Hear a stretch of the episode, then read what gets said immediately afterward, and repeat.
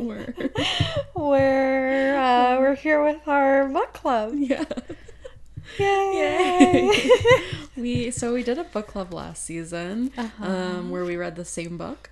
Um, this uh, season we have read different books. Yep. And we're just gonna talk about them today. Um, we will like spoil them, I guess. Obviously. yeah, probably. Um. So just a heads up, but that doesn't mean they're not worth reading. Yeah. yeah, should we just I think we should just get jump into right it. into it? So should we say which book each of us read? Yeah. Okay. So what did you read? I read, well, I know I talked about this in our uh, playlist episode, but I read My Year of Rest and Relaxation by Ottessa Moshfegh, hmm And I read Motherhood by Sheila Heti. which everyone must know by now because That's right. talk this book to death. I know we've really mentioned it throughout the season. Chantal has already just read it uh, privately. Yep. Um, and then Privately. I, privately, it was a secret. Why did you tell them? And then, private. uh, yeah, I I had been meaning to read it, and I finally finished it today. hmm So, um, Yeah. yeah. So how do we? Should we just like talk about each about what our books were, like the plot, or should we, you know?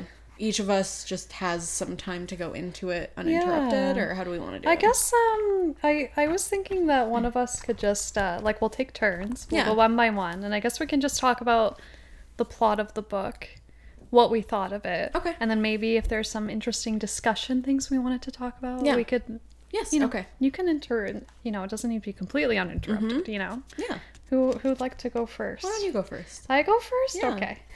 Well, everyone, like I mentioned, Mm-hmm. I read My Year of Rest and Relaxation. This is the first time I've read um, a book by Ottessa Moshfegh. Mm-hmm. Um, I like heard like some stuff about this book, and I was just like, oh, the, pr- the premise is very interesting. So if y'all didn't listen to our playlist Mm-hmm. um, episode, I talked a lot about it because I was already reading at that point. I was already like 100 pages in. Mm-hmm. So basically, uh, this is a book about a woman who is uh, trying to hibernate.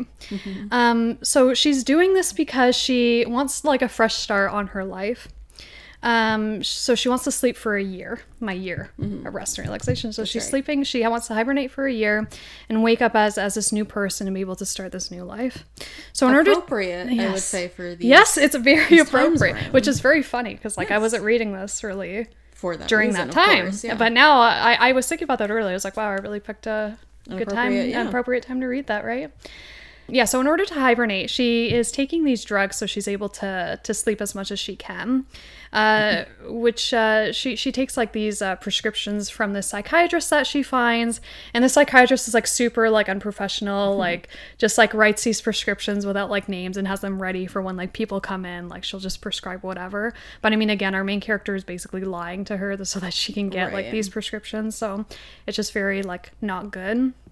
Um, so you know, I was very intrigued just from the the premise. And reading the book, you do learn a lot about the main character's uh, uh, life, like about her opinions on the world, and that, like about art actually a lot because she's like an art history major and she used to work like in an art museum, which is kind of interesting. Um, so she lives in uh, New York and she inherited um, money from her parents because they both passed away. So that's how she's able to to to do this. Um, so anyway, like uh, I know I again I mentioned this in the playlist episode, but like about a hundred pages in, it gets like really intense because at first I was just like, well, I'm really curious to know where this is going, right? Like where what what is this book really gonna be about? What's the me of, of the story? And about 100 pages in, uh, her psychiatrist uh, gets these new drugs that uh, end up knocking her out for like three days straight. So she wakes up and she realizes that she's been conscious during that time, but she's just been completely blacked out. Uh, so you know she'll do things like she finds like this takeout and she doesn't remember ordering it or like these purchases that she made online or like showing up to her house or like these phone calls that she made she gets like voicemail messages of people like returning her calls. And she can't remember anything which is like so stressful to me. I Very was just like jesus christ. But you know she continues to take uh this drug because uh, she's built up a tolerance to all of her other drugs and they're not working like as well or, or not at all anymore. So she just keeps taking that one. Um, so there was something that I didn't expect about this book. Um, I don't think this is a spoiler, but like we said, it is kind of like spoilery. Right. So she lives in New York City, and uh, the year that she starts this is in 2000. And when it finishes, it's 2001. Mm-hmm. So I was like, oh, 2001, New York, Twin Towers. That's um what's the movie with Robert Pattinson? Um, you know the one. Remember Me. Thank you. Yep, that's what it is. Wow. I just saw a tweet about that recently. Did you? Yeah, it said I something. think I did too, Yeah, actually. you might have seen it. It was probably I'm it's the really one. funny. It says something like, "Oh, does anybody remember that love story with Robert Pattinson? They didn't know how to didn't know how to finish it." finish it, Yeah. so it just ended up with him dying in the 9/11 attacks." Yeah, That was crazy. yeah, that was wild. I remember when it cut to like his little sister or something like that in school, and the teacher had written like, "Today is." Oh yes, Jesus, dude. that's so fucking funny. We should watch that. Yeah, we should. I don't really remember it that well. No, me neither. I'm sure it would be a five star. Because I mean, that doesn't happen until the last what five, ten minutes. Yeah, And yeah, it it happens right at the like, end. in the building, like looking. Yeah, and she's just like crying. yeah, and she might be like on the phone with somebody. yeah. Yeah. Wild. Love that. Um, so yeah, like uh, I realized this. I was just Mm-hmm. like, oh, the Twin Towers attack is gonna happen. So like while I was reading it, I was kind of just like waiting for it to happen. I was like, oh, this is like a ticking time bomb because like you know she'll mention like okay, it's like June, it's like you know like August, and I'm just like oh shit, like Mm. Goddamn. like it's really intense. So like I didn't realize 9/11 was gonna be like a, a part of the book, and and I mean it's not really like the book isn't about 9/11, Right. but it is a part of the plot. Right. So I just thought I'd mention that. Um, so you know, I, I I I've been trying to think of what I thought about this book. Like I did like it overall. Mm-hmm. Okay. Um, I still need to wrap my brain around like uh, the ending. Okay. I mean, it is something that I can't really stop thinking about. So maybe that would uh, consider it to be higher up. Like I don't know. I didn't really like the main character that much. Not Uh-huh. That I don't. Not that I think that that should affect the rating really of, Right. a, of a of a story. I don't think you need to like the main character to enjoy the overall book. Uh-huh. Um, there was um something that like um, because you know like she's doing this for one year, and then after the one year is over, like that happens in the story. Right. She finishes the year, and then it's like she's just kind of like living a normal life. Mm-hmm. And the one thing that I thought would have been interesting that the author could have dived into was like, you you can just stop the meds. There's no addiction. Right. Yeah. Like I just thought that like you're not even gonna like talk about that. I don't know. I just yeah. thought that could have been something interesting that you could have like mentioned because that's just not very realistic to be taking. Like she was so reliant on this medication and like really Mm-hmm. irresponsible with it, like taking like way more than she should have and like mixing all this stuff together, like just not taking it in like a healthy Mm-hmm. a way prolonged period of whatsoever. time. Yeah, for a prolonged period of time. And for you to just be able to like stop them, I was like, well, that's not like yeah. really real, realistic um you know i do think that it showed like an accurate representation of like depression because like she's very like lethargic like everything feels like so pointless to her and like Goddamn. she just wants to like sleep and i was just like you know like i can We can. i can relate Yeah. we love to sleep um I, I feel like i'm going through this like way too fast It's okay. Well, we can dive back in. yeah yeah yeah yeah we'll dive like- back in i just want to get like the plot out there and like Yeah, for my initial thoughts Yeah. um i do have a, have a, some exciting like news related to the book Mm. Okay. should i tell Please. okay so this is honestly like a rumor Oh. there's barely like Oh. any information okay. so i don't even know if it's like Right. true Yeah. But, But- if it is true, I'm so excited. Okay. Mm-hmm. So, there is a rumor that this book is going to be turned into a movie. Movie. Okay. Okay. Yeah. And it's supposed to be directed by uh, Yorgos Lanthimos, Oh. who has done, you know, The Favorite, The Lobster, Killing of a Sacred Deer. That's And, like, he is perfect to It direct this movie. Seem like something. it's like perfect. kind of surreal. Yeah. Like, Everyone's depressed. it would be like I can't even because like yeah the book is kind of weird and like his movies are kind of weird. I just think it would be perfect. Like when I heard that I was like that makes total sense. Like I Mm-hmm. Can't picture does. anybody else directing this. I haven't read it, but that makes sense. Yeah, too, it makes to me. perfect sense. So like there's no date of release. Right. Uh, no info about like the cast. Nothing. So like like I said, I I just I saw it on like Twitter. Yeah. Um, that somebody somebody had said that. So like Ottessa Moshfegh just came out with a new um book. I think it's Mm-hmm. Okay. Mm-hmm. called Death in Her Hands. And like people have been getting like uh you know people get like arcs of a book, advanced readers copies Okay, to yeah. to review them. So this girl on Twitter had said, "Oh, like uh Yorgos Lanthimos is going to be directing Mm. um my year of rest and relaxation." And somebody was like, "How did you know Mm-hmm. this? Like I can't find anything online." And she was like, "Oh, it's in like the um I don't know, like biography or, or, or in the see, in the okay. it- it's like in the notes of her new book I that it says that." So I was like, "Okay." So who knows? I hope it's real That'd be because that would be so cool. cool. I'd be very excited about that. And like this is like one of the only times that like oh I've read a book and now I can watch the movie. Like how often does that happen? Yeah, you yeah, know. yeah. So I thought that that was um some you know book related news Okay. That I would share. That's interesting. with everyone. Um, I'm excited. I hope it's real. That'd be very cool. Um, if it's not, then I'm sorry for getting everyone excited That's and, okay. and Well, hyped they're up. Fine. They're fine. So uh, Should I talk about my book? yeah, talk about your book. So the book that I read, um, like I said, is Motherhood by Sheila Heti, who is a Canadian author.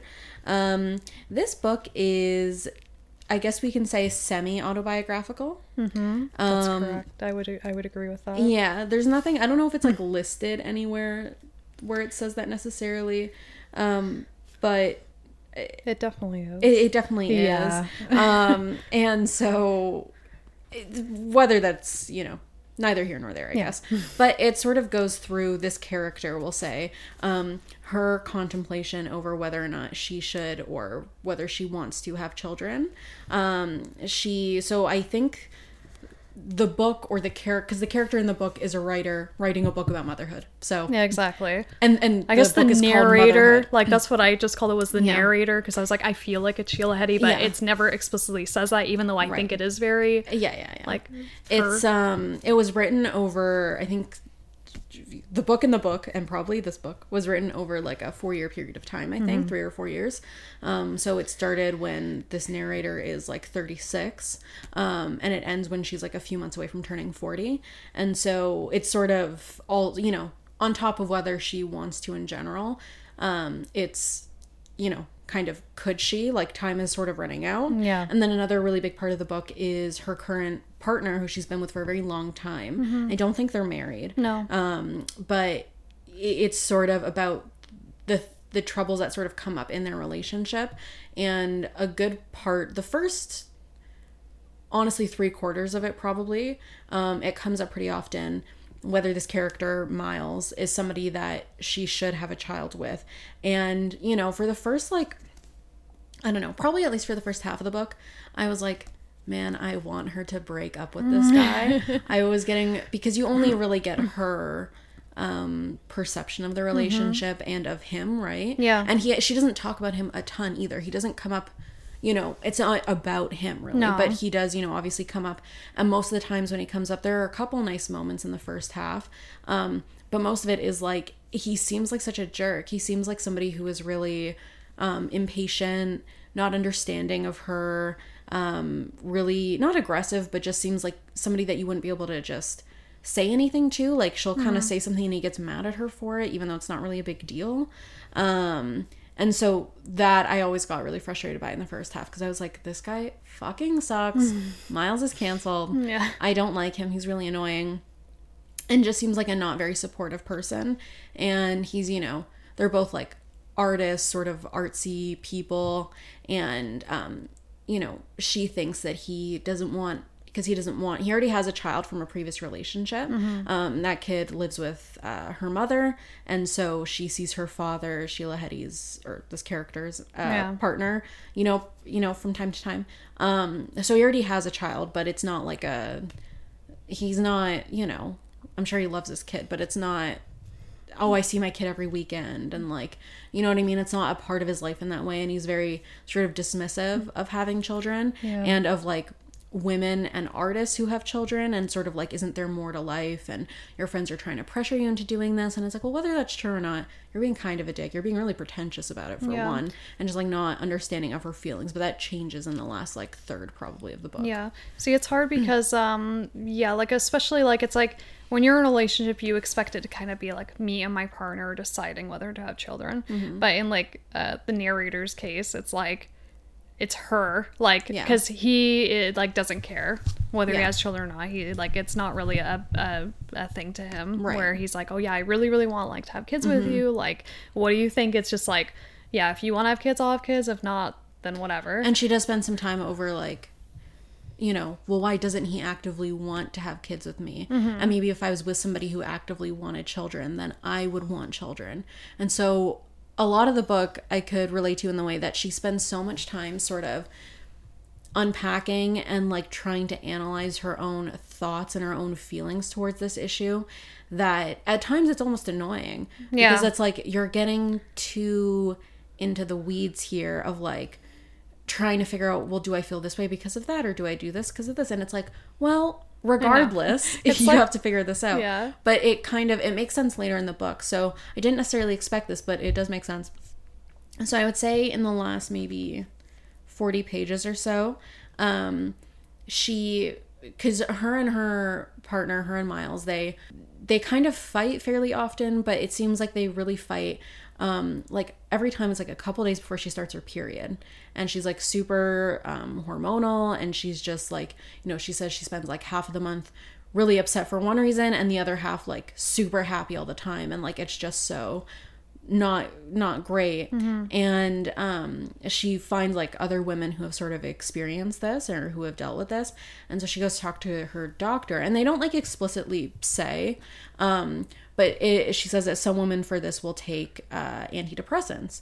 So she's prescribed antidepressants. And then the last quarter of the book is her coming out of a depression basically and being and saying you know no i don't want kids Yeah. and also now i'm at an age where it is kind of too late so what's the point in the conversation mm-hmm. and i'm so lucky to have this person in my life and i just i just want to be with him i don't want children and i don't want to do this and she's like way happier all the time and Yeah. like it's a real and it's like oh so she was just like depressed i see mm-hmm. you know there's like a part near the end of the book where you know, Miles is doing something. He makes some joke or something like that. And she's like, Why are you being so nice to me? And then she's like, Are you always this nice to me? And he's like, Yeah. yeah. so it's sort of like the perception you have of him for the, you know, the majority or at least the first half of the book, you understand is skewed and you understand why he's frustrated with her because she's actually the one who runs hot and cold and mm-hmm. she can be really distant. Yeah. And he finds that frustrating. And he says to her at one point, you know, I'll do anything to save this relationship, but I won't walk on eggshells around you to do Yes. it. You know, so then you sort of realize, oh, okay. So like maybe I'm not understanding or I don't get Yeah, the full because you picture. only have one yeah. side. Because it also, you know, because it jumps around in time, it's not a, it is linear in that it, you know, goes through time pretty straightforward, but it's not a it's it's just it's not written the way that a nonfiction book would be or the way a fiction book would be written Yes. um it is like little segments it's almost like journal entries or little paragraphs here and there as opposed to always full pages of text and like always explaining things in super great detail. It's a lot of her talking to herself or like in being introspective about herself rather than talking to other characters or trying to figure things out. It is just kind of like reading somebody's diary and she's talking to herself trying to figure this out and unpack it. Um, there's also something that happens more in the first like half of the book again too i would say um, where she will ask these like questions and she'll flip a coin to get an answer and so she records the question and the answer and sometimes the questions are really long um, and she'll sort of you know, she'll follow the coin's answer. So if it says no to something, then she'll rephrase her first question and say, okay, so does it mean you said no to this? So then it means this? And then if the coin says no, she'll say, okay, so if it doesn't mean this and it doesn't mean this, then it means this. And then yes, okay, so because, da, da, da. so it's like she's like following this train of thought. Yeah.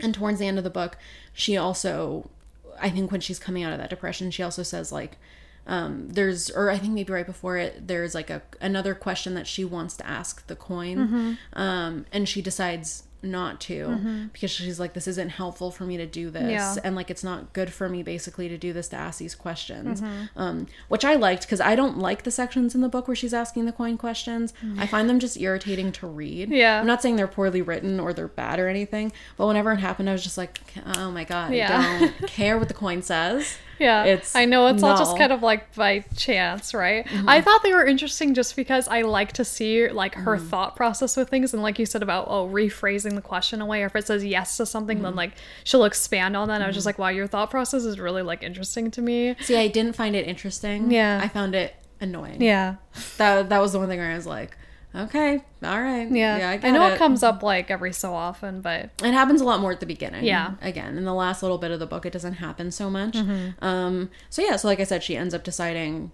not to have children. Yeah. Um. And you get the impression that it that is like a good decision and that she's happy with it. Um, there's also like some backstory throughout the book of her um, her family, especially her her mother and her mother's mother. Um, so she's Jewish. This character and um, her mother lived a really hard life and. Uh, her family lived a really hard life and were um, in Auschwitz and um, you know her grandmother was in Auschwitz and then her mother she describes it as her this uh, this character's mother her mother was not turned towards her children or to this writer she was turned towards her own mother. So everything she did instead of being you know in service of giving your child a better life or really wanting to take care of them it was in not wanting to disappoint her mother because her mother had such high expectations of her that she would be a professional woman and that she would get an education and that she would um, be able to do that because she wasn't able to do it. So it was very important for her and um, so this character's mother when she was younger um, she was basically raised by her father um, and her parents sort of separated and aren't together any longer but they keep in contact and that sort of stuff i think she also has a brother um, so that part is really interesting and then also in the in the last little bit of the book she goes to visit her mother who i believe still lives in hungary so I think can't it's somewhere in. Eastern Europe, um, where she was originally from. Um, and this writer lives in Toronto, but she spends time between Toronto and New York. And so she goes to visit her mom, and her mom is really happy and she's expresses I guess like love for her daughter um, and even says to her at one point like I know that I wasn't basically like a present mother like I know that I wasn't really there for you. Um, and you know the author's like yeah i know like i was there. Like Yeah. I, I i i remember. Um but she finds like medication in her mother's um uh, cabinet and you get the impression that it's like an antidepressant uh, something of that nature. And she says you know looking back there are times in my life where my mother is probably on this medication and then not on this medication and that's what sort of probably changed Yeah, she- impacted our relationship. exactly Yeah. yeah um, so I thought that was really interesting. Um, and you, again, you also get the impression at the end of the book that that relationship is in a much better place because Mm-hmm. it seems like her mother is taking her medication a lot more. She, you know, she read the book or parts of the book and she really loved it. And, you know, something that this writer struggles with is sort of because her family had sort of gone through so much, it was like, well, do I have an obligation to keep our family line going? Um, because they tried to, you know, genocide us, right? So Yeah. can I, in the face of that, do I not have a responsibility to keep our lineage going, um, to show that we did survive and we did make it? And, you know, her mom says to her at the end of the book um, about the stuff she had written about her grandmother basically like you're so much like her and uh, you're the person who's keeping her alive basically. So it's sort of you don't need to have children to keep your family alive or to preserve their memory. It's you know she's able to do it through her writing and through publishing her book and that sort of thing. Um, so you sort of get all that sort of coming into it which is really interesting. Um, but i did really like the book overall. Um, Do you have a rating out of like five stars? What you what would you rate it? I think I think objectively it should probably get at least 4 Mm-hmm. Um, maybe like four and a half, probably. Yeah. Um, I would probably give it like high threes or a four, or something like that. Um, I did enjoy it. I did think it was really interesting. Again, like I said, there are just a couple things throughout where you just you get the impression that you're just listening to someone talk to herself, Yeah. which you are. Yeah, you are. But it it's very apparent that that's what you're doing. yeah. So it's not um and times it can be frustrating in that way where it feels like you're it's a little bit repetitive sometimes um because it is sort of philosophizing about parenthood Yeah. and whether to have children and well people who have children should be like this or this is how they view the world and this is how I view it and it's like okay I get it Yeah. I know it's like there's only not there's only so much you can write about it but in this specific way there's only so much you can say maybe that is like different and is not super repetitive. But overall overall i really did like it. Um you know i highlighted or like bookmarked some things that i thought were maybe like interesting. Um there are you know a couple things throughout the book where it's just like damn it kind of hits you. Um you know like she also says, you know, because she is getting older and she's at a point where she maybe couldn't really have children. She sort of says that like not is this interesting, but she does kind of just acknowledge the fact that no one's waiting for my answer on whether I'm gonna have kids because Yeah. it's I'm I'm at this age now, Right. Where it's like it's not like I'm in my 20s or early 30s or something like that and trying to really figure this out. It's like I'm at a point in my life where she sort of describes it as she's made it through the other side. She has gotten through this question, this um, sort of struggle. She's like forced herself to get through it without succumbing, is how she puts it, to having children. Yeah. Um, and is able to sort of make it to the other side, not having done that. And she says that she feels very, she doesn't have anything to show for it because the result of having saying yes to having children is you have a child. The result of saying no to it is you don't have anything. So she's sort of like there's nothing really to physically show for it, but I feel basically very uh, it's a very like intimate decision and I feel very like close to the decision basically and like feel very fondly about not having done it in the way that someone might feel very fondly about their actual child. Yeah.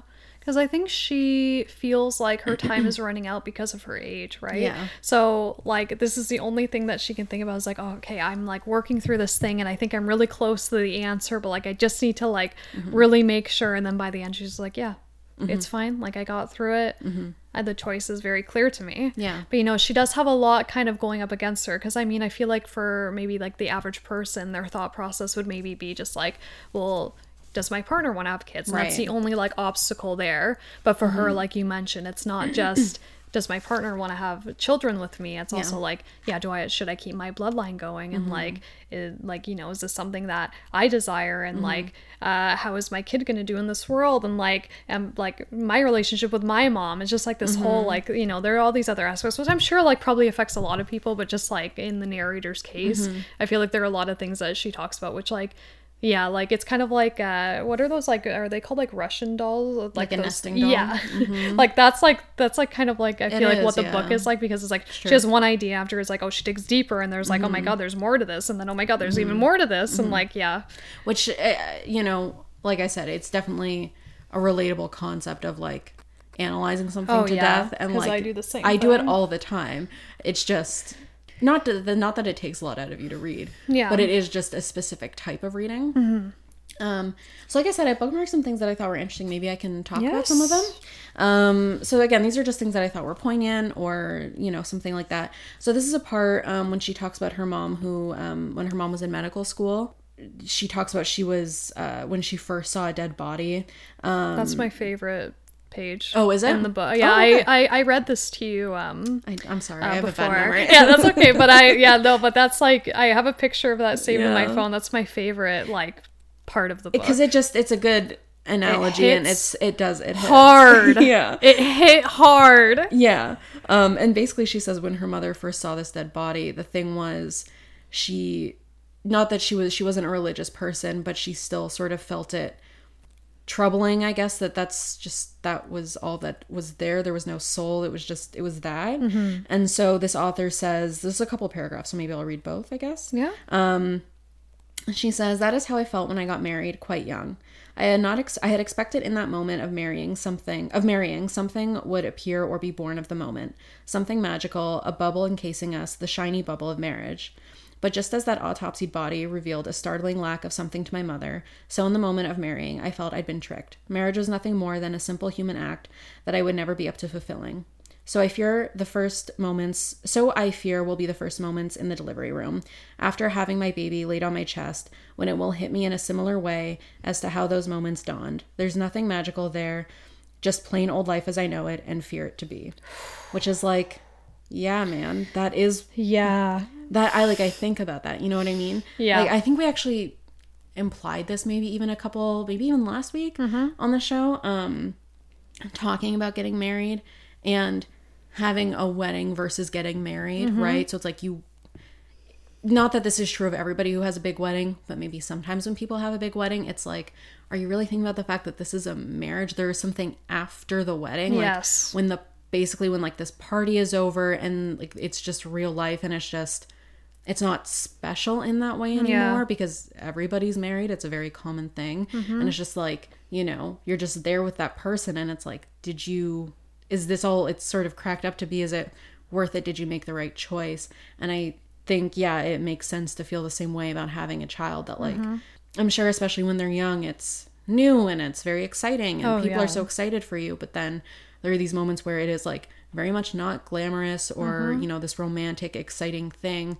It's just happening and it's just there. Mm-hmm. And it's like, yeah, man, I don't want to, you don't want to sign something and then, oh, I actually don't care about this. Yeah. You know what I mean? Why go through the trouble of having a wedding and get through it and be like, I don't give a fuck about this. Yeah, or like, I feel nothing for this, right? Yeah. It's like you don't want to do that. And Yeah. it's like you, you know, to an extent, do you have any control over that? I like, I don't Yeah, know. because you're getting married for for the wedding. You're not getting married for the, you know, right reason, perhaps. Right. Um, but yeah, they're uh, like I, I I do the same thing when I'm reading. I'll like take pictures of like specific things that I Mm-hmm. really like or that I um related to. Like um I know she kind of talks about like uh like there was something that I took a picture of. She said all my life whenever I pictured having children, I never considered the pleasures and joys it would bring. All I could ever see was the suffering, the terrible pain of having a child and worrying about it. I might have that. And I was just somewhere, like, yeah, dude, like that's that kind of a sign that like I know that is part of it too. idea, Is like right?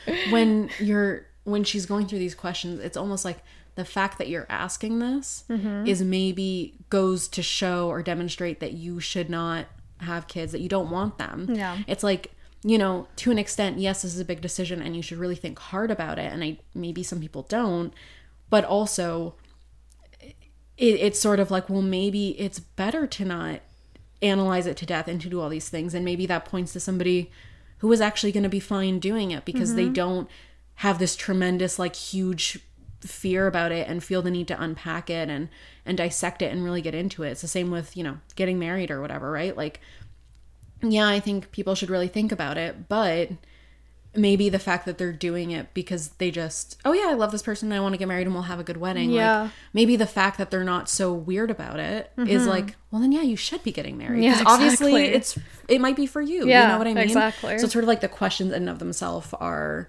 maybe pointing to an answer, I guess. Yes. Um, because it's like who is, you know, Yeah, if you're overthinking it that much, I think the answer is probably like pretty clear. You know what I mean? Like even if you were thinking like in a relationship terms, if you're overthinking about whether you should be with somebody or not, I feel like you shouldn't. Mm-hmm.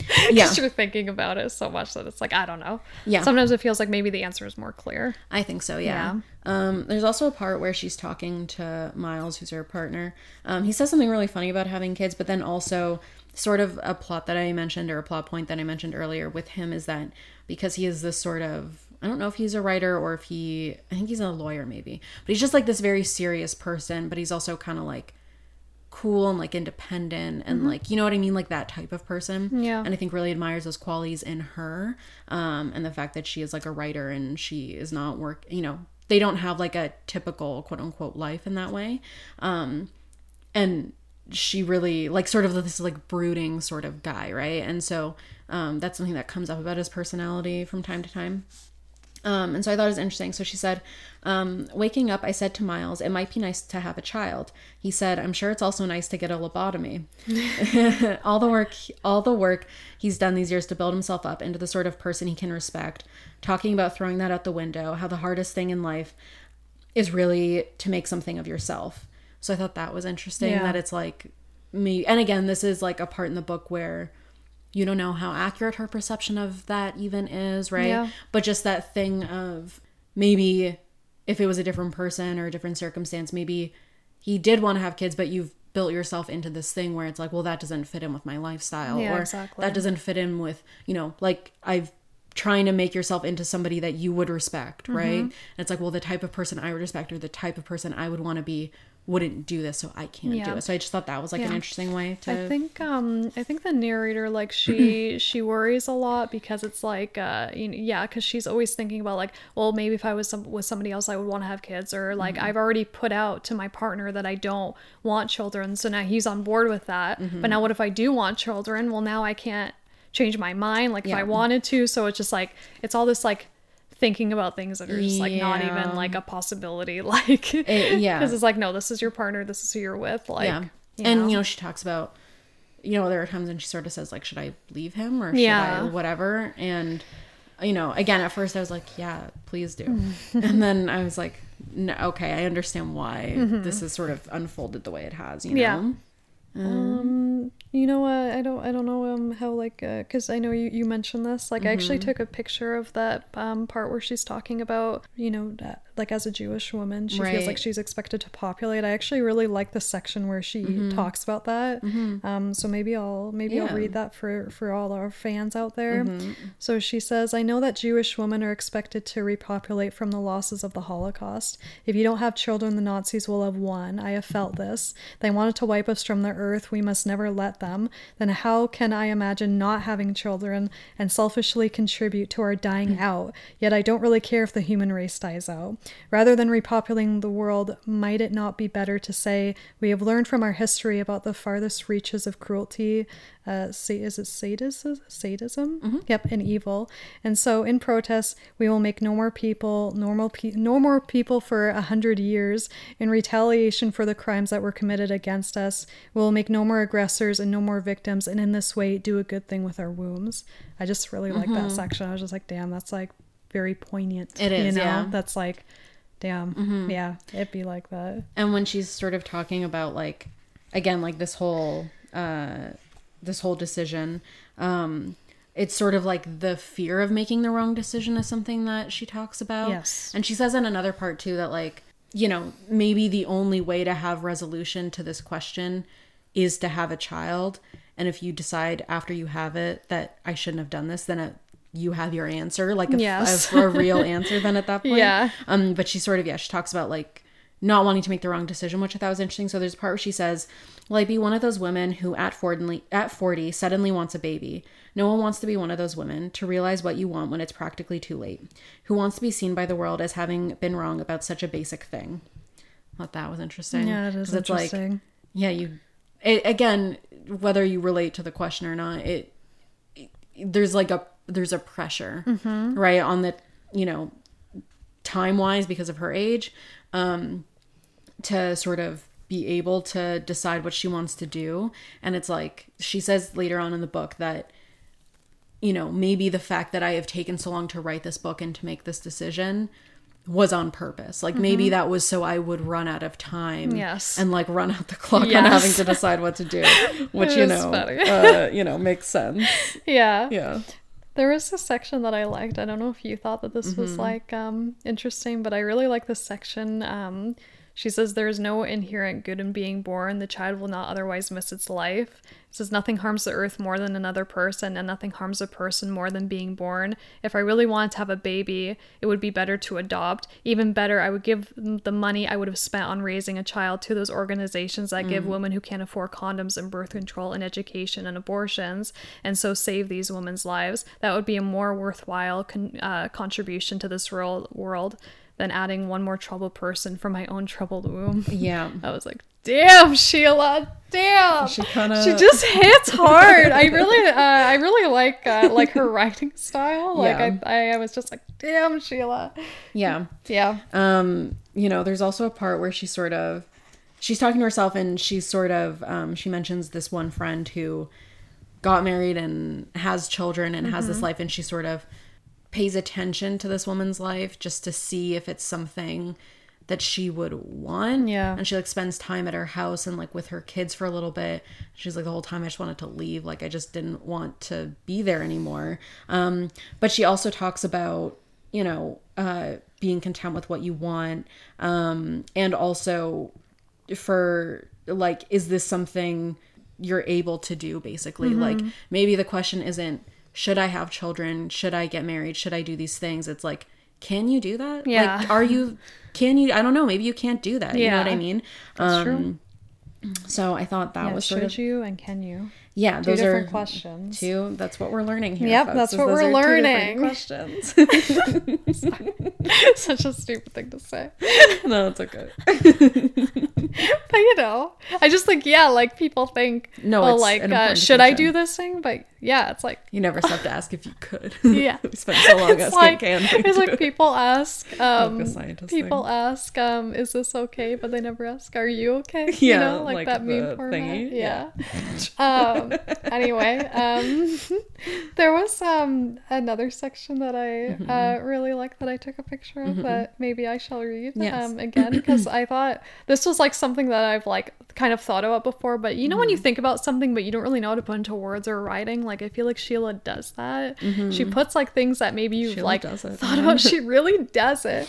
So she says the question you must always ask is is what i am suffering characteristic? For there are pains that are characteristic and pains that are uncharacteristic. Characteristic mm. suffering and uncharacteristic suffering characteristic loneliness and uncharacteristic uh, god i can't speak? Uncharacteristic loneliness. Mm-hmm. So um, she says what would be more characteristic for me the suffering of being with miles or the suffering of being without miles? The suffering of having children or the suffering of being without children? When i ask myself this question the answer is clear. The suffering of being with miles the suffering of being without kids. So like i thought that that was interesting because this mm, is like yeah either way you're like suffering in that kind of way. Like with whatever decision you make it's just like yeah would you rather suffer or like uh, without having that thing or with having that thing? Yeah, I also, I yeah, when I saw that part, I was like, oh, that's very interesting.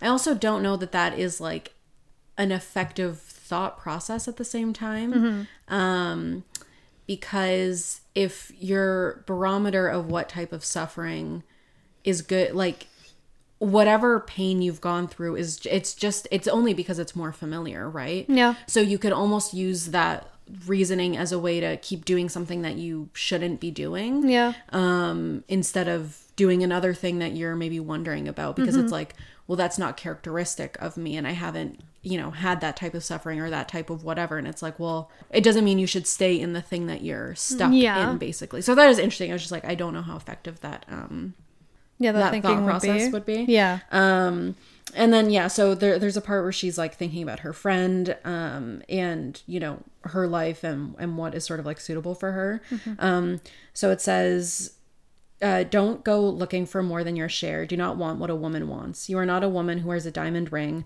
the sort of woman, like Nicola, who gets what she wants from a man. For a month, you thought you could be. That is why you were so anxious. Could it be me? You asked yourself. Could it? Could it? No. If you had a child, you'd leave it. If you had a marriage, you'd leave it. You left your marriage, you left your house. Those things were not for you.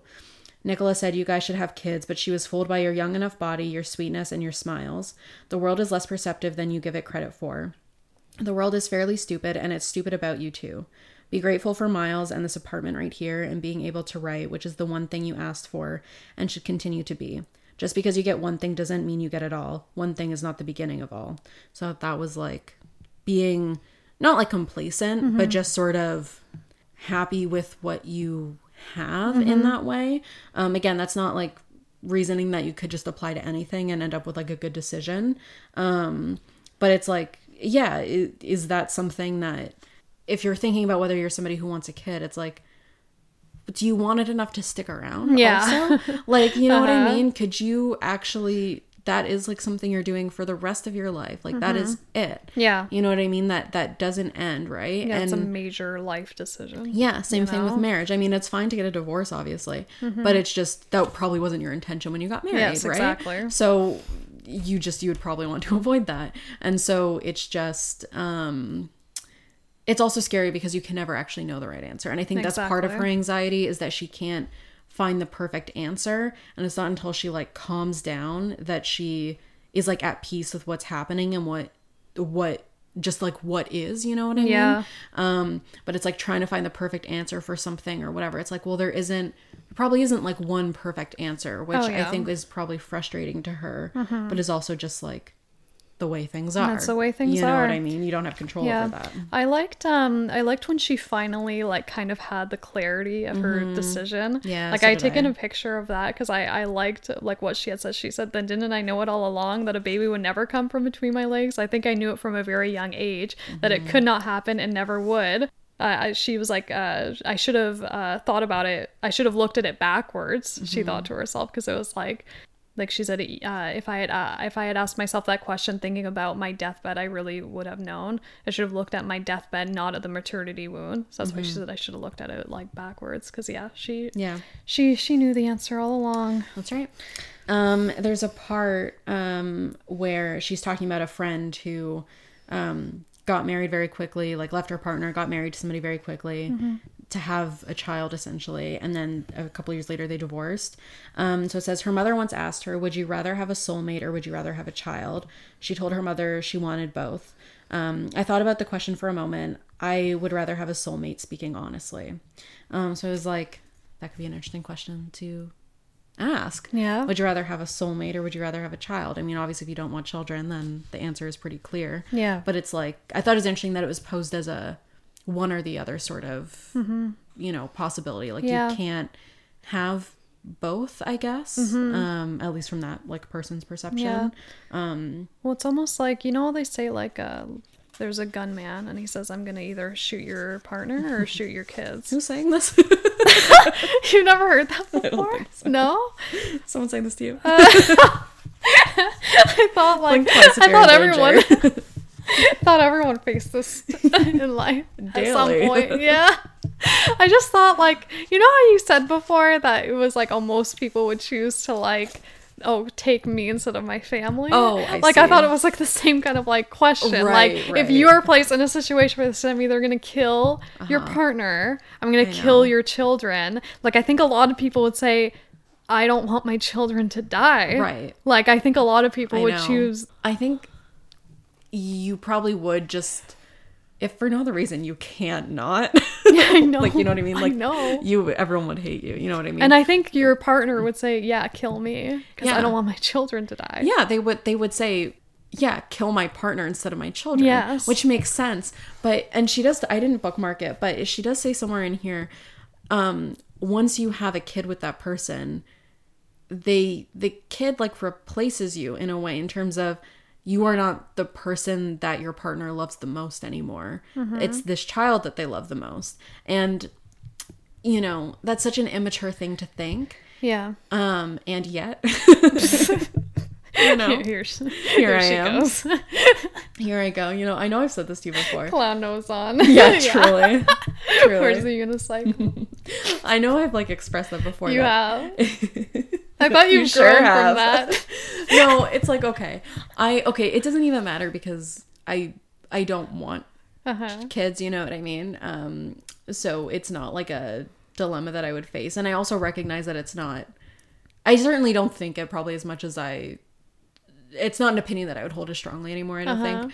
Um but it is like, you know, it's a selfish thing to think, but it is, you know, it makes sense that when you have a kid with somebody, they're going to love, and you as well are going to love that child more than you love that person. And that makes sense.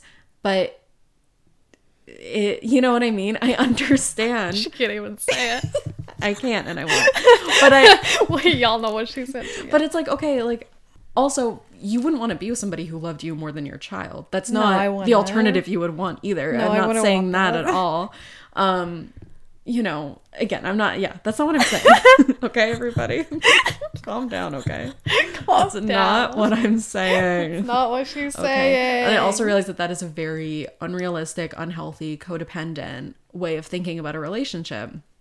Because I don't even think whether you have a kid or not, that person is never going to love you forever. Yeah. Like in the like I just don't think they will. I you know what I mean? And I think that's okay. Like I Yeah. I think it's okay that like you can have love for the person forever. Oh yeah. Um it's just know. not gonna be that like romantic honeymoon type of love. No. because like a relationship needs to be on more things. It's like I know we were talking about this as a partnership. Like you need to be like you you can't just you can't just be in love with somebody and and that's Mm-hmm. gonna make you guys last forever because it's not gonna last forever. You guys need to make sure that like are we compatible in like Mm-hmm. very realistic like with like money and like with like you know our views like Mm-hmm. with like you know raising children if that's something that you wanted to do like you guys need to make sure that you're compatible in a way with real life like living situations Mm-hmm. Yeah. and like be able to carry that out because being in love with somebody isn't gonna cut it No, and that's like the thing. I just think that it's not uh, you know, none of it's permanent, you know what I mean? It's always shifting.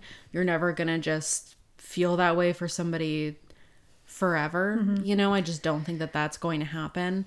Um, and I think that that is a period of time when people are probably going to have children with somebody is mm-hmm. when they're like so deeply in love with that person. Yeah, because like, people usually shortly have children after they get married. yeah, and it's like, They're still in that honeymoon phase. yeah, and it's like, listen, eh, sure, mm-hmm. again, maybe this is fine for you and this is what you want. I'm not saying it's a bad choice across the board, you know, regardless of any other context, but mm. it is just like, this isn't, it, it, it goes back to that thing earlier of like feeling nothing, you know what I mean? Mm-hmm. Of you've done this thing and you've committed to it, and then you get to the other side and you're like, hmm, there's nothing Yeah. there's no like spark here about it necessarily. And i again i don't think that it's you know i don't think it's bad. I i think sometimes people want to chase something that they think it's going to be like when they think of finding like quote unquote the one or a soulmate or whatever i think a lot of people still you know see it as somebody that you're going to have that type of love for forever. And sure you have ups and downs but overall you're always going to like have that love for them. And it's like mm-hmm. i just i don't think that that's true. And there are going to be times if you you know get married to somebody or if you're in a very long term relationship there are going to be times where you like don't want to be with that person anymore and you don't want to be around them and you don't like them. And you know what i mean? Those are doesn't mean you don't love them necessarily but those are things that happen. And i just feel like sometimes that is not necessarily acknowledged additionally what do i know? I'm very single. Anytime i talk about this stuff with any authority i'm like get a grip But I think i don't think i'm wrong Yeah, i'm just because saying. you're not looking, you're not with somebody, and you don't have your rose-colored glasses on. Like I feel like you're looking. yeah, it's it actually a better to be um, It's alone better. you you know you have the clarity. Well, because you, I just feel like you're not romanticizing being in a relationship. Because I think a lot of people are right the high of like, Yeah. we're engaged, we're Yeah, yeah. getting married, we're planning a wedding. Mm-hmm. Oh, we got a dog. Oh, mm-hmm. now we're gonna have children. Like mm-hmm. I think like you're Yeah. just riding that high, and eventually like it's gonna get to a point where like things are kind of stagnant. Yeah. And, you know, I was thinking about this earlier too when I was reading it that like um as she I don't again I don't think I bookmarked it, but she does talk in here somewhere about um basically like changing who you are in a relationship or sort of losing who you, who you are in a relationship or in any sort of like circumstance like that and that i think is a very interesting and like relatable thing um i think it's very easy to you know like i've been in relationships where you're doing something or you're saying something or just like your approach or your view of the relationship is so skewed and it's like you can see it happening too. Mm-hmm. You're like if I wasn't in this relationship, I know I wouldn't be thinking about it this way. Mm-hmm. I know that this is like impractical. I know that I wouldn't be proud of this thought mm-hmm. and like I know that this is like once everything is over and once I'm out of a relationship that I would not agree with what I'm thinking right now or Yeah. how I'm viewing this or how I think this should go. But right now that is how I feel about it. Mm-hmm. And i just feel like that is uh, a difficult thing to sort of overcome because then it's also like you know is that possible to overcome? And i i don't know. You know what i mean? Maybe it is. I'm sure there are people who don't are not like that in relationships. Mm-hmm. But you know i feel like the advice people give for that is be yourself. Or like when you mm-hmm. go on a date it's like just be yourself. Just like be you. And it's like what does that mean? Like i just i don't um i think that's always shifting.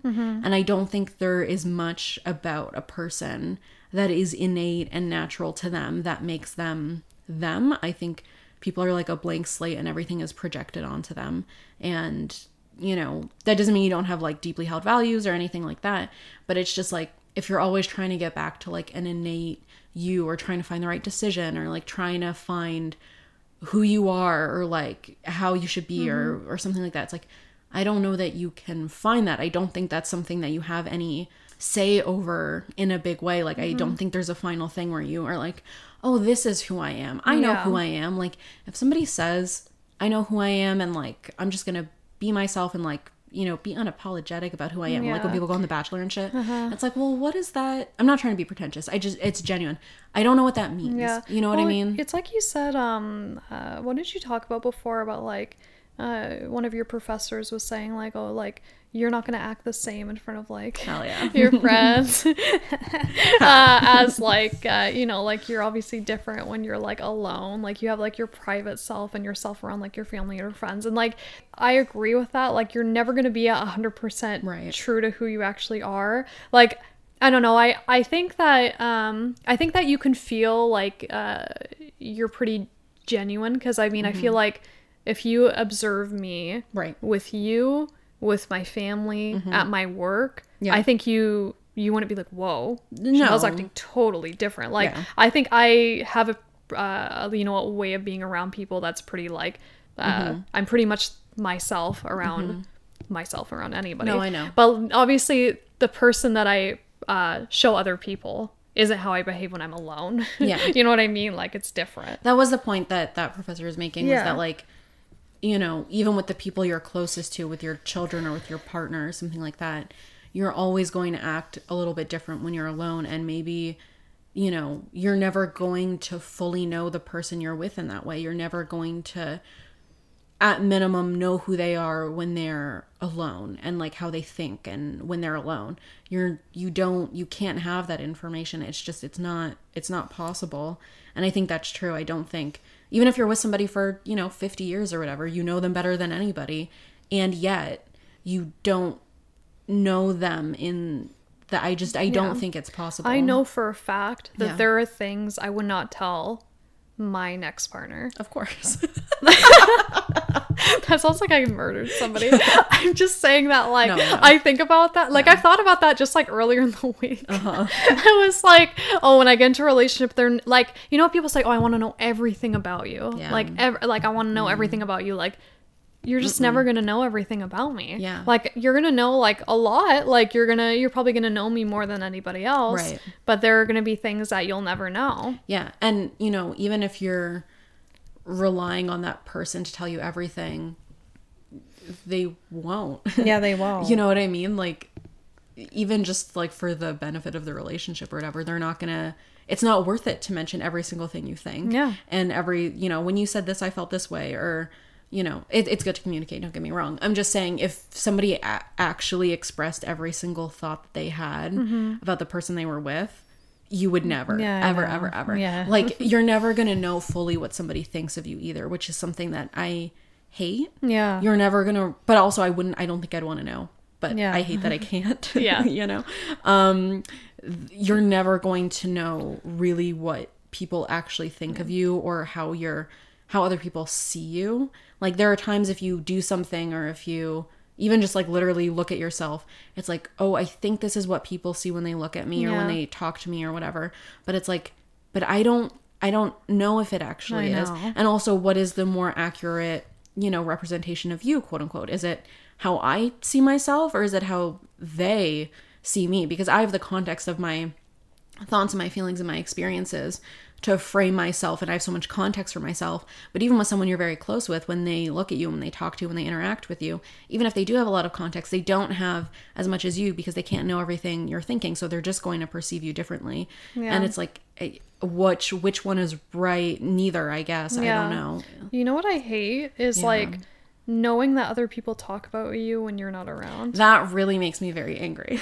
It freaks me out. I hate Even if it's not in a bad way. It's just like weird to me. Like if somebody says to me like because I just know that people are talking about me when I'm not around. So like especially really when popular. somebody especially when somebody like tells me like oh yeah I was like uh you know I mentioned this thing about like oh we did this thing together. I'm just like that doesn't bother me. Like obviously if it's as long as y'all aren't talking shit. But like if you guys say something like good, then I'm just like okay. But then I just like get the realization of like oh people talk about me when I'm not around, and I I, I would have no that. idea of knowing. I hate that. It's that. wild. I really hate it. it? I hate um I hate everything about that. Yeah. I hate that people think about me when I'm not around them. Even if it's good. Yeah. Oh, I you're gonna hate me. no, okay, like with basically everything, Chantel is the exception to like yeah. you know, the way that I talk to Chantel, the way Uh-huh. I view our relationship, our friendship is I would never treat another friend this way. Like Yeah. not as I'm good, honored. but just you know what I mean. Like Yeah. I, my rules. I've you know, I have my friendships and like my rules for my other friendships, and then I Chantel's friendship is different. Uh-huh. Yeah. I feel the exact same. So I'm fine with you. All my friends are like all my other there. friends are in a corner. Yeah. Michaela's different. That's Like right. Michaela is the exception to all of my like rules, I agree. You know, I which is great. fully agree. You need a friend like that. you do like sometimes I'm talking to other people and it's just like, if I was saying this to Chantel, this would be way better. Oh, I feel the You know what I same mean. way. There are things I'm like I can't tell anybody else Oh my God, no. besides Michaela. I know, dude. Yeah. It's I. it's so nice to have. there's no one else that I'm as comfortable around. Yeah. I'm honored. yeah, no, truly. Like honestly, No, like I- I, I love that you feel Yes. like comfortable around me. hundred Like that makes me feel like yes. yes, uh, Because like that just makes us closer. You know what I mean? That just like builds our friendship. Like there are things that I feel like sorry to go on a tangent. No, but no. there are always things that I feel like, oh, like this is just improving our like relationship. Like if we travel together and stuff, I'm Mm-hmm. Yes. always like, oh, I oh, I feel closer to Michaela. Or if we Mm-hmm. like go through something together, like I'm always like, oh, I feel like our rel our relationship has like improved or like things are always like better. Like things Mm-hmm. Are never like to a point like, oh, I feel distant or I feel weird. Like even when even when you travel, I was like, I feel closer to Michaela even though she's away. Like anything that happens, I'm always like, oh, I always feel closer to you, Yes. which is like so nice to have. And- you yeah. need that like openness and like vulnerability with somebody. yeah, you know. I I agree. Um, yeah. Anyway, Anyway, sorry to go on my No. tangent. um, but How do we get back on track? I? I did have a point to all this. Um. Um, hang on. oh, it was about I was I was saying when people talk about you when you're not Yes, around yes, and yes, how yes. weird that is, Yeah, I and you hate that people hate- think about you when I you're not hate that around. anybody again, except for Chantal, really Yeah. Could think about me. Uh huh. I don't like the fact that I can exist to somebody if I'm not in front of them. Yeah. That I really don't love. Yeah. Um, Even if it's good. yeah. Even if Wow. it's good. I I don't even I want to say like in a relationship, I don't love if they're like thinking about me. Really? you don't like being thought about? In the abstract, sure, but it is just the thing of them perceiving you, like them making a picture of you in their head and like projecting something onto it. I think it's because I don't have control over it, would be my guess. Yeah. Um, I really don't. I don't love that. Yeah. I think I if get that. I think if you're thinking about me, I'd rather you just like text me. Yeah. You know what I mean? Yeah. Uh-huh. I'd rather interact with you. Um, I mean, unless you're thinking something weird. Yeah. But like, you know, if I don't even know what context this would be in, I just I don't. Um, I want to know what you're thinking, and so I Uh-huh. need you to tell me. Yeah. So that I can, even if I don't like it, I I know it. But even then, don't tell me if it's bad. Anyway. there are so many times that I think to myself, like, I if I could be a fly on the wall oh my god. and just be able to like like I would know I would love to I would die to know like what my boss talks about like his wife to me. Like I think about that all Mm-hmm. the time. I'm always just like, what do they say about me when I'm not around? Like is it positive? Is it negative? Like Mm-hmm. what are they just I just want to know what they say to each other. I yeah, I don't think I should have access to that information. Um, never will. It's not possible. no, and I don't think I would handle it Yeah. well. But like I'm I'm a pretty like nosy person. Like I like to know I- what's going on. I want to know what people think about me. Like I want to see like people's conversations. Like I want to know what people are saying. yeah, that I won't investigate too much. Yeah, I wanna that know. because I think I would assume it's bad. Yeah. or that I would hate to know it. Yeah. Um. So I I think if I had the option, like if you had the Mm-hmm. option to know what people thought about you or like read minds or something, I would opt out every time. Really? I don't want that information. I'd be like, how do I turn this off? Yeah. I I I don't want to know. Yeah. I really that makes sense. I can't handle it. Yeah. Um, sorry, there's just like two more things in this book I want to mention. Yes. That's One is um, so there she's talking because, as you know, it makes sense. A lot of this book is sort of trying to conceive of your life without children and like what does that look like. I think that's something a lot of people struggle with, whether you're talking about kids or not. Of mm-hmm. like, what do I do with mm, my life yeah. and like how what is my life gonna look like? Like I don't know. Like I have the next year planned out. Hopefully three.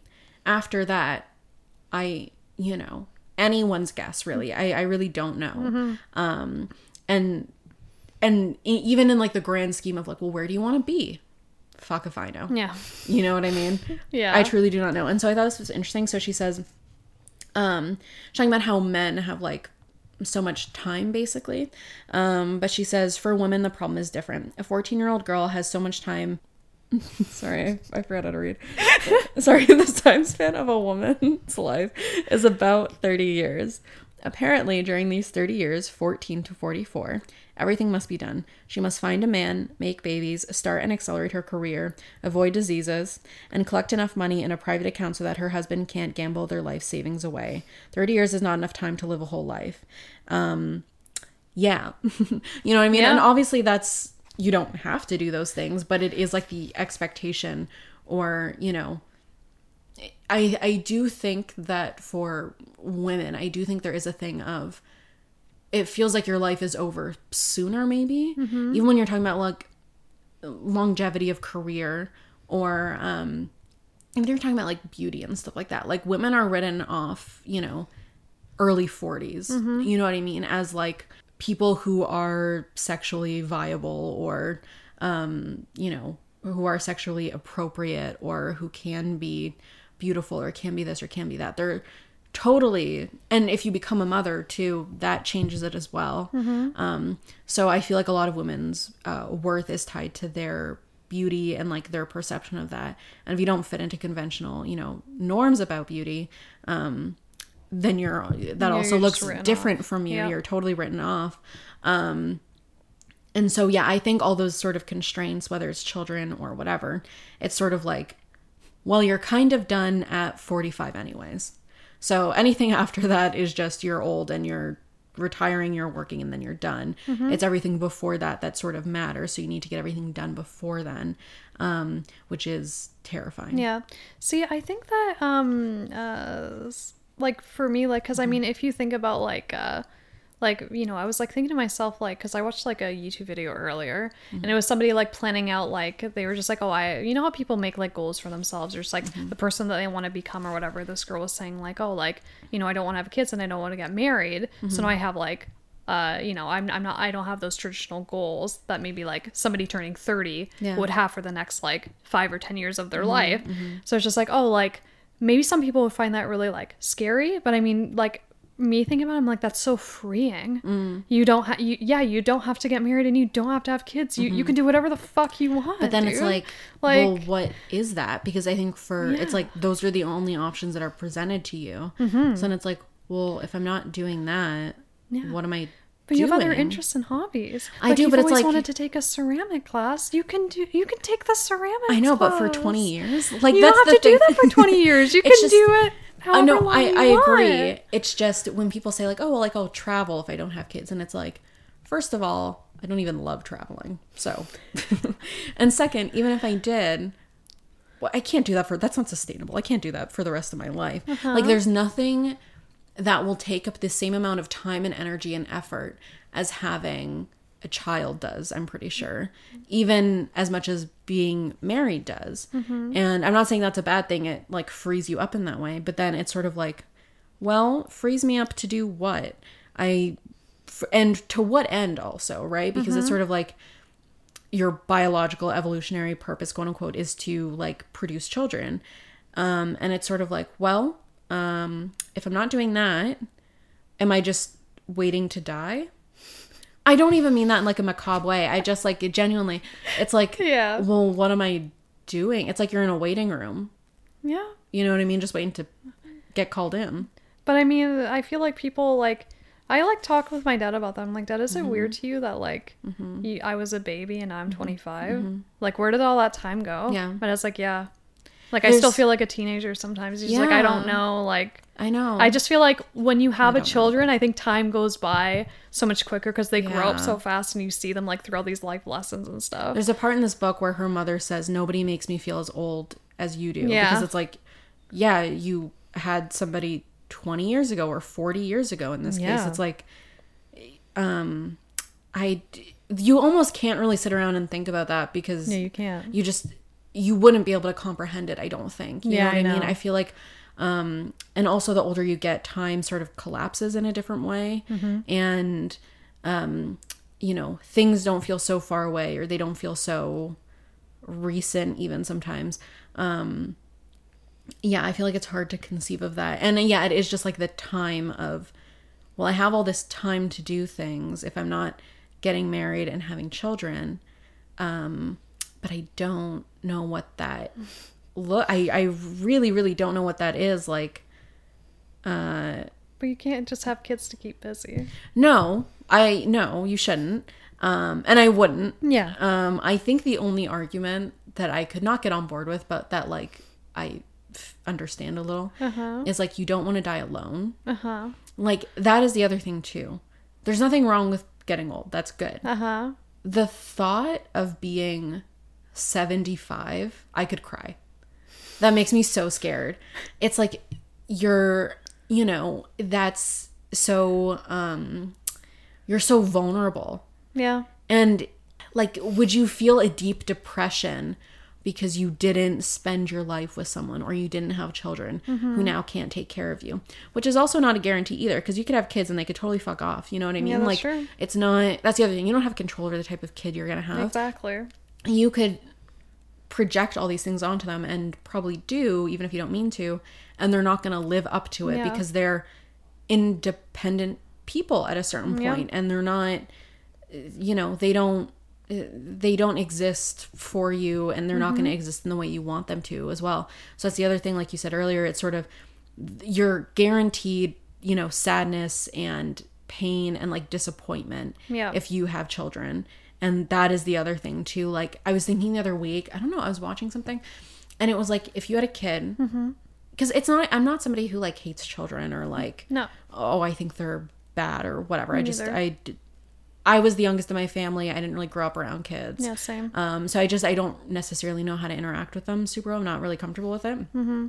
But um, it was like this thought of okay, if you had a kid and it was getting bullied in school or something, I don't know that I would be able to process that pain of like your child in pain. Yeah, I know. That that is a guarantee. Your child is gonna Go through go pain. through pain and it's going to hurt and you can't, Can't fix anything. it. I remember when I was a kid and there was this show we were watching. We were watching The Daily Show. Mm-hmm. Um, and I don't know, Jon Stewart made some like joke or whatever about basically the fact that kids think that you're able to protect them from everything. Mm-hmm. And the joke is that like you can't protect them from anything at all. Yeah. And I was watching it with my mom and she started laughing really, really hard at it. And that's when I realized, like, oh, is that true?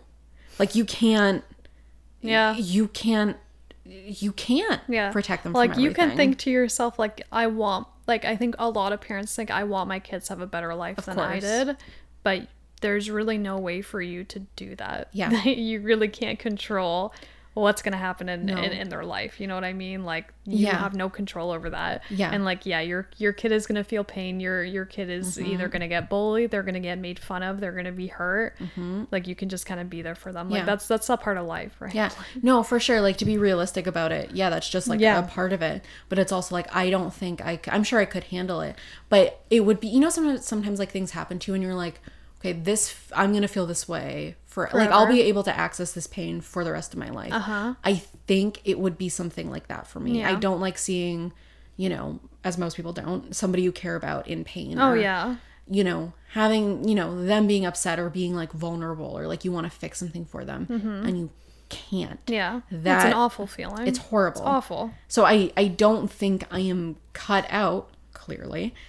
To, anybody listening is like, yeah, please Yeah, don't. bitch. Fuck? Please don't Don't even consider this. but like, you know, it. I don't think I could.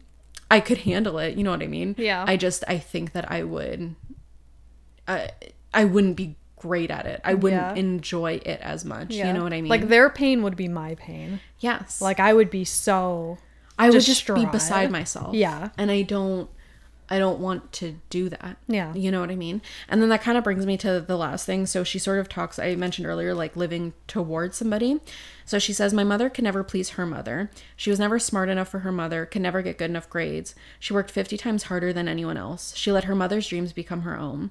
She lived to please her mother even once she was a mother and even once her own mother had died. She lived her life turned towards her mother, not towards me. And so that also made me think like so who do you if you don't have children and if you don't have that sort of relationship with your parents where you feel the need to prove anything to them, who do you live your life towards? Mm-hmm. Yourself? Is that possible? What does that even mean? I don't know. I think so. How?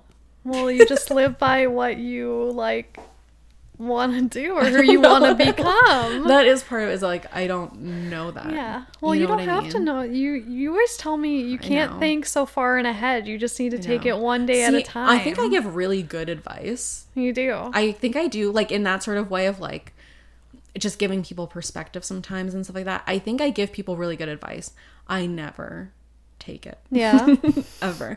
I remember when I was in grade school, um, we were getting like uh, flu shots or something like that, Uh-huh. and all my friends were really like worried about it and really scared. And like I remember we were like going to recess or something, and they're all scared. And I was like, guys, like it'll be fine. Like it's only gonna last a second, and then it'll be over. And like it's not a big deal at all. Mm-hmm. Like don't worry about it. And then when I went to go do it, I was like, I can't do it, and I cried, and then um, I didn't get my shot. so Yeah. that is how I always, um, Uh-huh. you know, How you've always been. right. But like if somebody if you hear advice and you think, oh that is good advice, Mm-hmm. you still won't take it? Um, I guess it depends. It depends. I guess it depends. Hmm. I, I think you can acknowledge that something is like good advice or oh it makes sense to think of something in this way or Yes. to approach something in this way, but it's Uh-huh. like I don't know if I I'd love to. I don't know if I can. You know what I mean? Yeah. And again, it is just that thing of I don't spend a lot of time thinking about this stuff honestly because Uh-huh.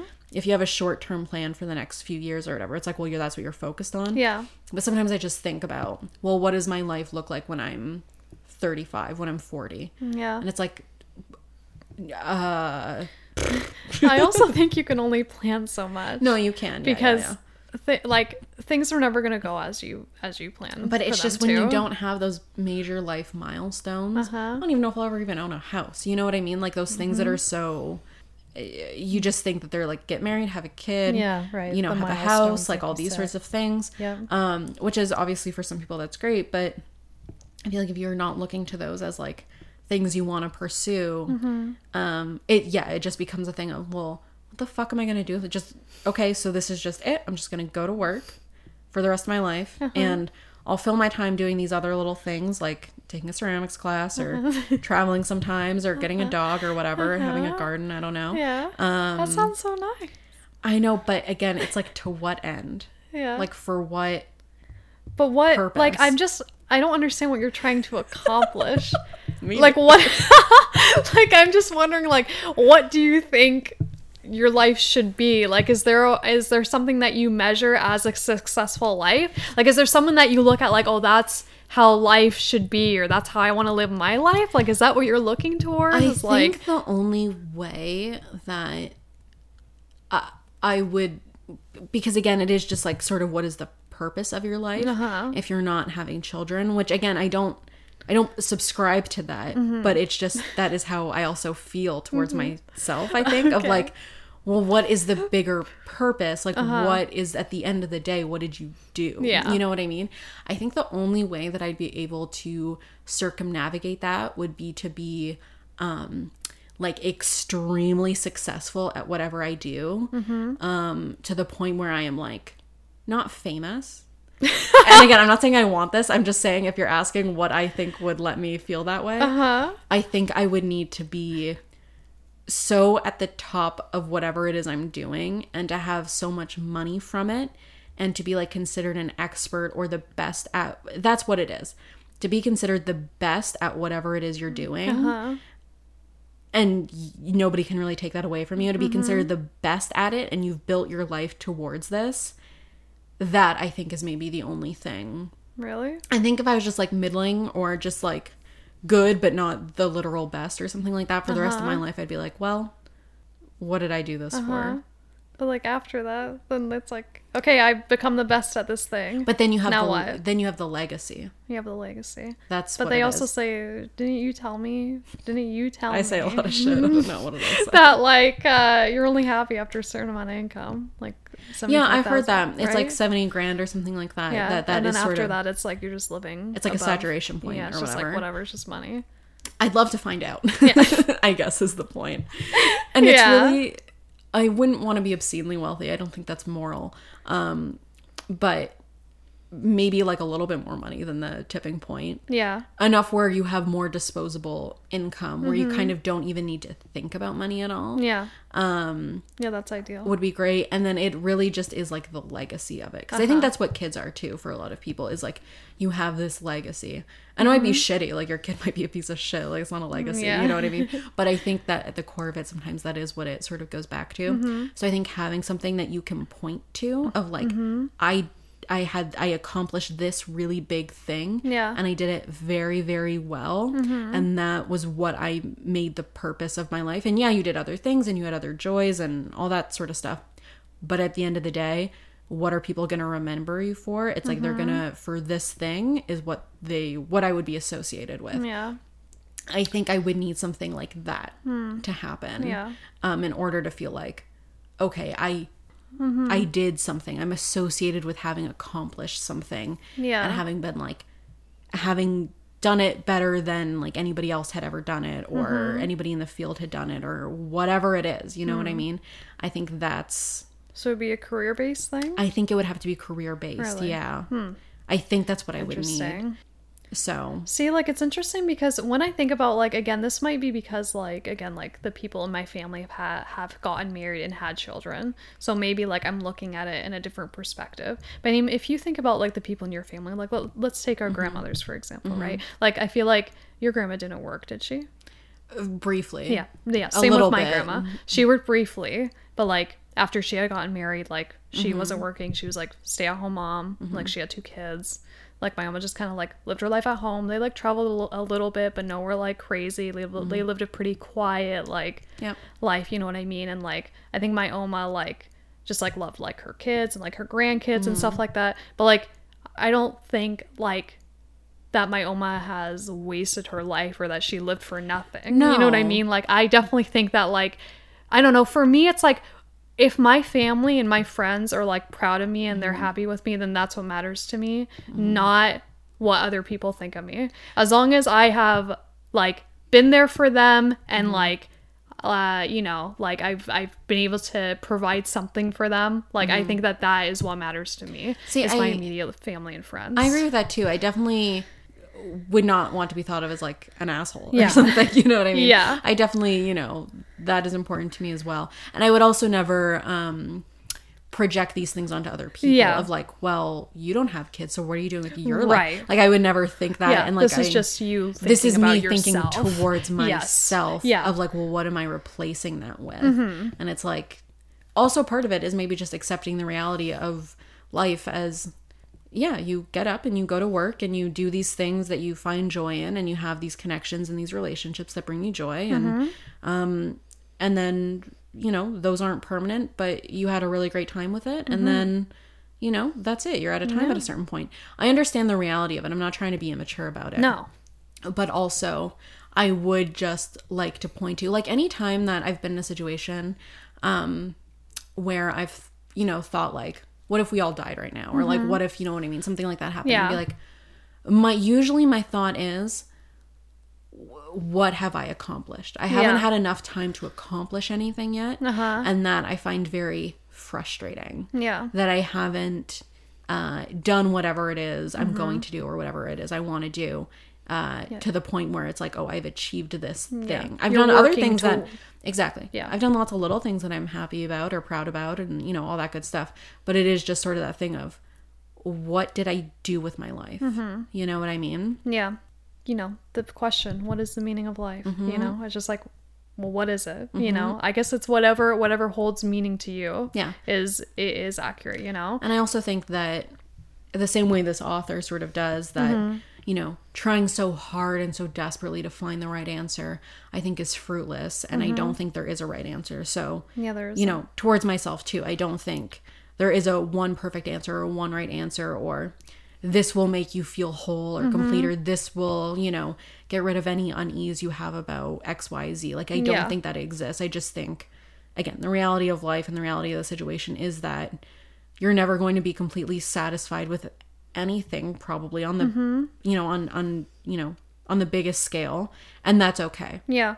And that's just what the deal life. is and that's just that's okay. Yeah.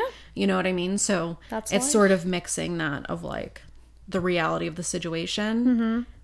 and also well what do i do with my time? Yes. You know what i mean? Yeah. Um so i just don't think about it. Yeah yeah honestly it, i mean it's too stressful you can't think about it it's, it's like you can only do so much about it too yeah it's out of your control you know what i mean there's You no point in stressing out about it too much yeah you just live your life and yep see how things go Yeah. there's nothing you can only plan so much you, Yeah. you don't really have control no not to say that like No, but, but but, in you know. on a bigger scale. Yeah, it's just kind of like we'll we'll see how things go.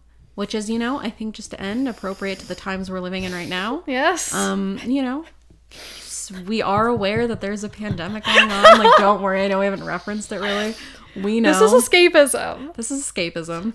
Um, You hear about it all the time. Have an hour and a half to Mm-hmm. Yeah. not think about it for instead think about what you're gonna do with your fucking life. Yeah. you dumb piece of shit. yeah. You know, and also we're just powering through because next week is our finale too. Yes, exactly. So like we're just trying to get to that, you know, that point anyways, because that'll be a natural stopping point for us for a little bit. Uh-huh. exactly. Um, but you know, stay safe as much as you can. safe. You know, Wash take a deep breath, your hands. wash your hands, take a deep breath. You know, you'll probably be fine. You'll probably be fine. It'll probably be just all right. Think of other people, you know, be be smart, Yeah. be compassionate to other Yeah, people. Don't panic. Don't panic. Not doing any good. accept the reality of the situation and also the fact that you can only do so much about it. exactly. You know, you can't control everything. Yeah. And at the end of the day, whatever's going to happen is going to happen and we'll all be okay probably. Hopefully. yeah. And on that note, um, can you follow our social media? We have Twitter and Instagram. what's the point? We make memes. Um, We do. You can email us. Don't look at me pod at gmail.com. Uh-huh. I love all the emails that we get from our dedicated and beloved fans. I read them every day and I respond Mm-hmm. um, to every single uh, one Because because there's so many. Um, so you can follow us, you can subscribe to us, and don't look at us. Bye. Bye.